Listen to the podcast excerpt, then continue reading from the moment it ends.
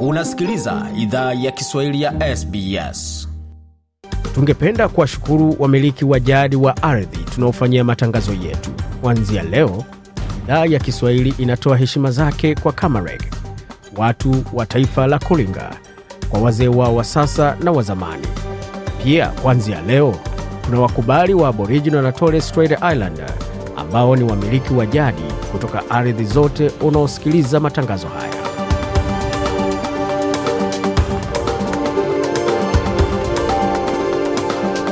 Jambo popote ulipo na karibu katika makala idhaa ya Kiswahili ya SBS ukiwa na migode migerano, tukuletea makala kutoka studio zetu za SBS na mtandaoni anwani ambayo ni sbs.com.au mkwa juu swahili. Kama kawaida, zapata makala haya pia kwenye ukurasa wetu wa Facebook, facebook.com mkwa juu SBS Swahili, na wapo ungependa kutuandikia kwa barua pepe anwani ni swahili.program.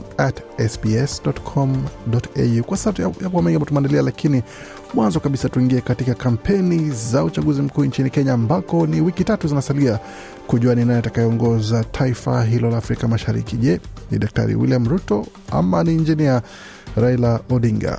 Mwanzo kabisa tukiingia katika mrengo wa Kenya Kwanza wakizungumzia swala zima la ufisadi hususan kwa upande wa serikali. Je, ni yapi wamesema? Pesa ya vaccine, pesa ya ventilators, pesa ambayo ingetumiwa kununua mask, watu waku, wamekula, na wale ambao watu wamekula wako katika serikali ya handshake.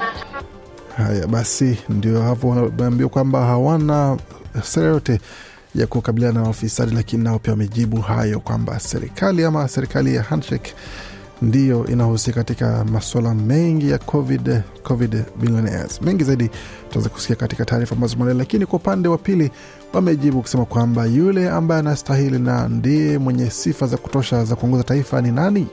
amepigania Wakenya maisha yake yote. Tunamjua kama baba wa uzalendo, baba wa mipango, baba wa maendeleo.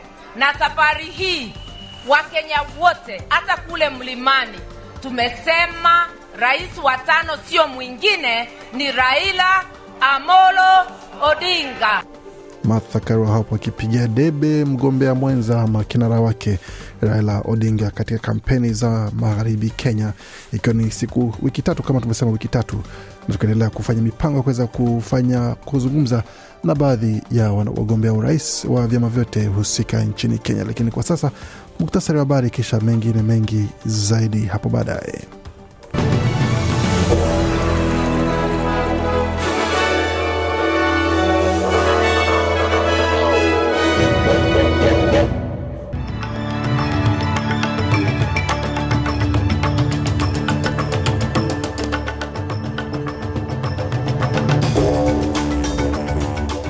Katika muktasari wa habari ambao tumeandalia, wawakilishi wa China na Australia wakutana kwanza kukarabati uhusiano kati ya nchi hizo mbili, China ikilaumu serikali za zamani kwa mvutano kati yake na Australia.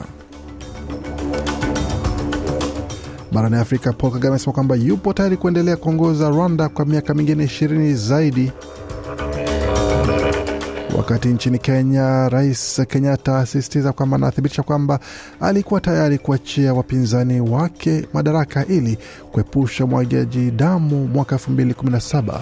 Kauli hiyo ikikuwa thibitisho kwa kile ambacho sauti ya Masauti iliyorekodiwa kimnukuu naibu rais dr William Ruto akisema kwamba karibu amzabe kofi kinara wake aliposema hayo.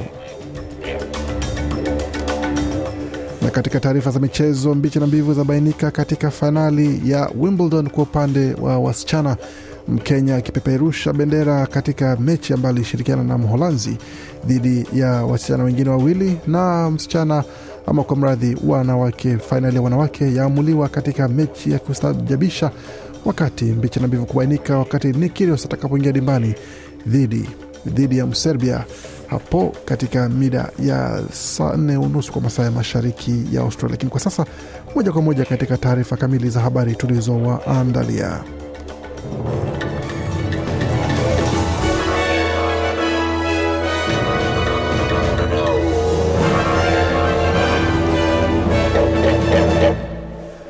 Waisikiza idhaa ya Kiswahili ya SBS ukiwa na migode migerano, na hii hapa ni taarifa kamili ya habari ambazo tumeandalia kutoka studio zetu za Australia ama za SBS radio nchini Australia.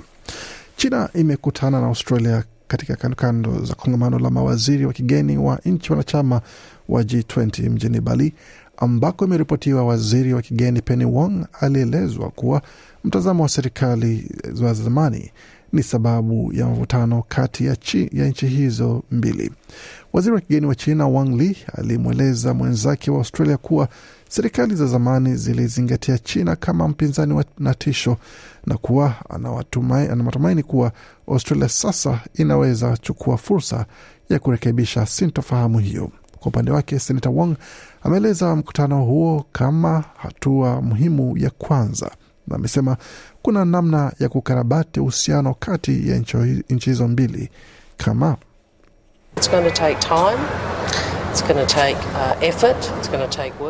amesema itachukua muda, itachukua juhudi, itachukua kazi na itachukua pia mantiki fulani. Nadhani itakuwa kwa faida yetu, maslahi yetu sote, ila hiyo hiyo itahitaji nchi zote kukubali kufanya hivyo, alisisitiza waziri wa kigeni wa Australia Senator Penny Wong akizungumza kando kando ya mkutano huo. Katika taarifa ambazo tumewaandalia zingine ni pamoja na takwimu za hivi karibuni ambazo zimeachiliwa ambazo zimeonyesha kwamba takriban watu laki nne laki nne wamepokea malipo ya janga kutoka kwa serikali ya shirikisho. Waziri Mkuu Anthony Albanese aliweza kutoa msaada huo na kuhakikisha kwamba msaada unatolewa Jumatano iliyopita wiki hii, hatua ambayo imesema kwamba watu wameweza kudai hela hizo kuanzia Alhamisi ya wiki hii. Takriban watu laki nne elfu kumi na tano ni waathiriwa mafuriko katika jimbo la New South Wales ambapo wanaendelea kupokea jumla ya dola milioni mia tatu arobaini kutoka serikali ya madola. Wakazi kutoka maeneo 29 yaliyoathirika kwa mafuriko na ambao wanastahili kupokea msaada huo wa shirikisho wameweza kupokea malipo ya mara moja ya dola elfu moja kwa watu wazima na dola mia nne kwa watoto. Tukisalia katika masuala mazima ya serikali na msaada wake kwa raia, ni pamoja na haya ambapo serikali ya shirikisho inaendelea inaendelea kupinga ama inaendelea kuwa kuchelewa kutoa uamuzi kwa malipo ya janga, ambapo ikiwa na hofu kwamba huenda pakawa na mlipuko mwingine wa COVID 19 ama uviko 19 kupenda litaendelea kuwa na madhara makubwa sana kwa wafanyakazi ambao hawana kazi za kudumu hususan na ambao hawana uwezekano kupata msaada wa likizo ya ugonjwa. Waziri wa afya wa shirikisho Mark Butler amesema kwamba malipo hayo hayatarejeshwa tena kwa sababu janga inaendelea kuwa katika hali tofauti na awamu tofauti. Ameongeza pia kwamba serikali itasikiza wataalam wa, wa afya pamoja na mamlaka wa afya na kuendelea kwa wazi kupokea mabadiliko, kufanya mabadiliko na kuwa na mtazamo tofauti kwa it, itifaki za uviko kumi na tisa katika majira ya baridi. Waziri ameongeza pia kwamba serikali itafanya kila iwezavyo kuhakikisha kwamba janga linakuwa linamudiwa iwezekanavyo na katika mbinu tofauti. Already we have agreed with the states to extend funding support to their state hospital systems. Anasema tumekubali tayari na serikali za majimbo kuongeza msaada wa hela kwa mifumo yao ya hospitali, msaada ambao una thamani ya robo tatu za bilioni za dola. Tumezindua kampeni ya taarifa kukuza umuhimu wa kupata dozi za jeki. Nimemuuliza Jen Holton afanye tathmini ya haraka kwa utoshelevu wa chanjo yetu iliyopo na mipangilio ya kununua dawa za uviko kuhakikisha yanafaa kwa mwaka huu na mwaka ujao, Bwana Butler alisisitiza. Waziri ametangaza pia kuwa ustahiki wa dawa zinazoweza okoa maisha kwa coronavirus unapanuliwa. Waustralia wenye miaka sabini na zaidi wanaopatwa na virusi wataweza pata dawa hizo kupitia mfumo wa faida ya madawa kuanzia kesho Jumatatu. Vilevile watu wenye miaka zaidi ya miaka hamsini wenye hali ya hatari mbili au zaidi kwa magonjwa sugu na Waaboriginal au Torres Strait wenye zaidi ya miaka thelathini ambao wana sababu mbili au zaidi ya hatari watajumuishwa katika ustahiki wa kupokea dawa hizo. Na katika taarifa zingine ambazo tumeandalia, tuelekea moja kwa moja hadi Afrika Kusini ambako kwa masikitiko watu kumi na nne wamefariki kwa kupitia ufyatuliaji wa risasi ama shambulizi la risasi katika baa moja mjini Johannesburg ama kitongoji cha, cha Soweto kule Johannesburg, na ilikuwepo ni kwamba watu wengine watatu wanasalia hospitalini wakiwa katika hali mbaya sana. Kamishna wa polisi ya Gauteng uh, jenerali Elias Mawela amesema kwamba idadi idadi ya, ya risasi zimepatikana katika eneo la tukio linaonyesha kwamba ilikuwa ni kundi la watu walipigwa risasi ndani ya baa hilo ambapo lilikuwa wazi kwa biashara. Ameongeza pia kwamba This incident it happened around 12 in the morning. Um, in this license, this is a license. anasema tukio hilo lilitokea mida ya saa sita unusu ya alfajiri ama saa sita unusu za usiku ukipenda, na ilikuwa ndani ya baa ambalo ina leseni ya kufanya kazi na lilikuwa bado wazi katika masaa ya kazi ya baa. Polisi wameendelea kufanya uchunguzi kwa nini kilichohusika, pamoja na kwa kundi la wanaume waliowasili ndani ya gari moja la abiria ama teksi la abiria ndani ya baa hilo na kuweza kufyatua risasi katika baa hilo ambapo kama wasikia watu kumi na nne walipoteza maisha yao. Na tukirejea tena nchini Australia ambapo wakati idara za huduma ya dharura imesema kwamba inaendelea kuwa katika hali ya shughuli kubwa sana wikendi hii ambapo wakiwa na wito ama wakipewa wakipokea wito wa kuweza kutoa huduma ya uokoaji kwa watu wengi. Wamejibu zaidi ya simu mia tatu kumi na saba ambapo pia wameweza kufanya shughuli kumi na tano za uokoaji katika hali mbaya za hali ya hewa pamoja na maji ya mafuriko ambayo yanaendelea kupungua katika jimbo la New South Wales. Takriban wakazi elfu tano wanaendelea kuwa katika hali ya kuwa chini ya amri za kuondoka wanakoishi jimboni humo, ambapo takwimu hizo pia zinaonekana kwamba zitapunguka kuanzia jana, ambapo watu elfu thelathini na saba walihitaji msaada wa kuhama kutoka nyumba zao. tukirejia tena ng'ambo, hususan katika nchi ya Jamhuri ya Kidemokrasia ya Kongo, kundi la watu limefanya mauaji ya wagonjwa tisa katika shambulio ndani ya zahanati mashariki mwa Jamhuri ya Kidemokrasia ya Kongo usiku wa kuamkia leo. Kwa mujibu wa taarifa ya jeshi la Ijumaa, inalaumu wanamgambo wenye msimamo mkali. Wanamgambo hao wanaaminika na jeshi kuwa ni ADF, kundi kutoka Uganda ambalo limekuwa likifanya harakati zake katika misitu ya Kongo kwa miongo kadhaa. Kundi hili la watu lilishambulia zahanati inayoendeshwa na kanisa katika majira ya saa nne usiku wa Alhamisi, kwa mujibu wa mashuhuda wawili, shirika la habari la Reuters linaripoti. Msemaji wa jeshi amesema kwamba washambuliaji hao wanatoka katika kundi ambalo linashirikiana na kundi la ADF na kutumia mtindo wa aina moja. Tukivuka mpaka tuelekee hadi nchini Kenya, ambapo rais wa Kenya Uhuru Kenyatta amesema kwamba alikuwa tayari kuachia madaraka baada ya mahakama kuu kufutilia mbali ush, ushindi wake katika uchaguzi mkuu wa mwaka elfu ili kuzuia umwagaji damu, lakini naibu wake alimshawishi kutofanya hivyo. Hii ni mara ya kwanza Uhuru amezungumzia yaliyokuwa yakiendelea katika fikra zake baada ya mahakama kuu kufuta ushindi wake na kuagiza marudio kwa mradhi na kuagiza marudio ya uchaguzi huo kufuatia kesi ya kupinga matokeo ya kura iliyowasilishwa katika mahakama hiyo na Raila Odinga na muungano wake wa kisiasa wa NASA. Uhuru amesema kwamba hayo Ijumaa Julai 8 mwaka 2022 wakati wa, mkutano na viongozi wa kidini kutoka jamii ya Wakikuyu uliofanyika katika ikulu ya rais Nairobi. Akinukuliwa katika ujumbe wake alisema kwamba nilikuwa tayari kuachia madaraka, kuweka maslahi ya nchi mbele na kuokoa nchi dhidi ya umwagaji damu, amesema Uhuru katika hotuba aliyotoa akiitumia lugha ya Kikuyu, akiongeza kwamba haya madaraka tulionayo hayana thamani sana kushinda maisha ya watu. Ndiyo, nilikuwa nimeamua kuachia madaraka na kuokoa nchi, alisisitiza. Na tukivuka mpaka tuelekee hadi nchini Rwanda ambako rais wa Rwanda Paul Kagame amesema kwamba haoni shida yoyote akiendelea kuongoza Rwanda kwa miaka mingine ishirini na kuashiria kwamba atagombea muhula mwingine madarakani katika uchaguzi mkuu wa mwaka elfu mbili ishirini na nne. Kagame mwenye umri wa miaka sitini na nne ametawala Rwanda kwa zaidi ya miongo miwili na amesema kwamba anajiandaa kwa muhula mwingine madarakani. Katika mahojiano na shirika la habari la Ufaransa la France 24 Ijumaa Julai 8 mwaka 2022, Kagame amesema kwamba nafikiria kuendelea kuongoza kwa miaka mingine ishirini.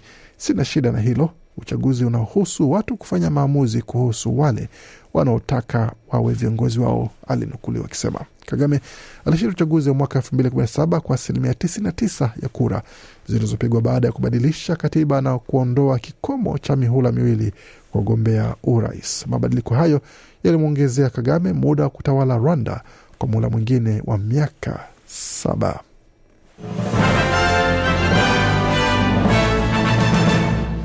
Waendelea kuisikia idhaa ya Kiswahili ya SBS ukiwa na migode migerano, tukuletia moja kwa moja matakala haya kutoka studio zetu za SBS. Na kwa sasa tuingie moja kwa moja katika michezo, tukiangazia kwanza upande wa tenis, ambapo mchezaji wa Australia Nick Kyrgios amewahamasisha mashabiki waweze kufuatilia ndoto zao, akisema kwamba anapoelekea katika fainali ya Wimbledon dhidi ya Mserbia Novak Djokovic. Mchezaji huyu miaka ishirini na saba ameweza kushinda mechi yake ya wachezaji wawili katika upande wa tenis katika mchezo wa Australian Open na mchezo wa wazi wa Australia, na natumai kwamba ataweza kumkabili Mserbia huyo na kuweza kupata ushindi katika mechi hiyo ya kifahari ya Wimbledon.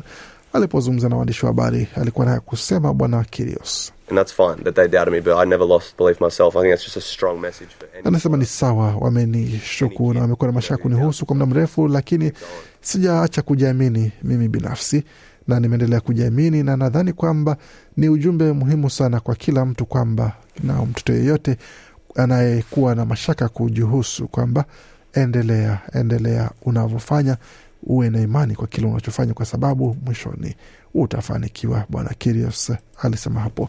Katika taarifa zingine za mchezo wa tenis za Wimbledon ni pamoja na matokeo ambayo yalishuhudiwa katika mchezo wa vijana katika fainali ya mchezo huo ambapo mchezaji kutoka Kenya Angela Kutoi amepata ushindi akishirikiana na Rose Marie Nijkamp kutoka Uholanzi ambao waliwacharaza wachezaji wawili mmoja wote wawili wakitoka Serbia, uh, Lucia Siric Bagaric pamoja na Nikola dobernorovich ambaye walitoka katika mchezo huo wakipata ushindi wakipata ushindi mwembamba sana katika mechi tatu za fainali, ambapo vijana hao wamekuwa ni mchezaji wa kwanza kutoka Kenya kupata ushindi katika fainali yoyote ya kimataifa ya tenis, ambapo ni heko kubwa sana kwake Bi, Bi Angela Okutoi. Katika mchezo mwingine ambao ulishuhudiwa mapema hii leo kwa alfajiri ya leo ilikuwa ni kwa upande wa wanawake ambapo mchezaji kutoka Tunisia Bi Ons Jabo alikuwa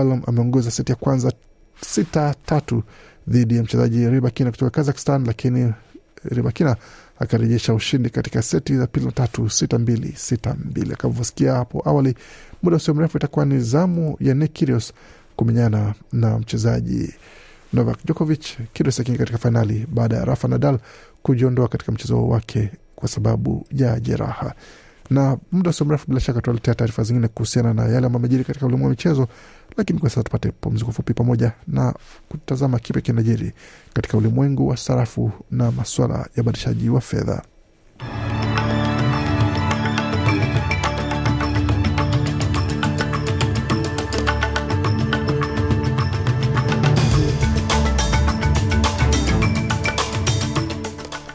Katika masuala ya fedha, dola moja Marekani sawa na dola moja na senti 46 za Australia, kati dola moja Australia ina thamani ya faranga 1391 za Burundi, wakati faranga 1364 na senti moja za Congo zina thamani ya dola moja, wakati dola moja Australia sana thamani ya dola ya faranga 700 za Rwanda, dola moja ya Australia na thamani ya shilingi 2562 za Uganda, wakati dola moja Australia na thamani ya shilingi 80 na senti 86 za Kenya.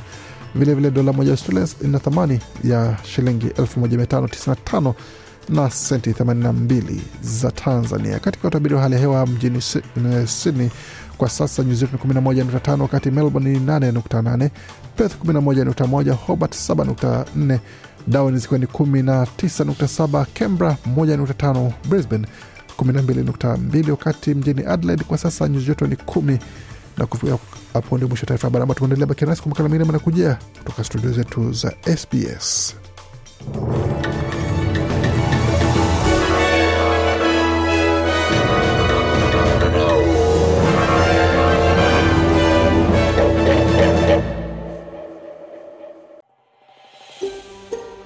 Unataka kusikiliza taarifa zingine kama hizi?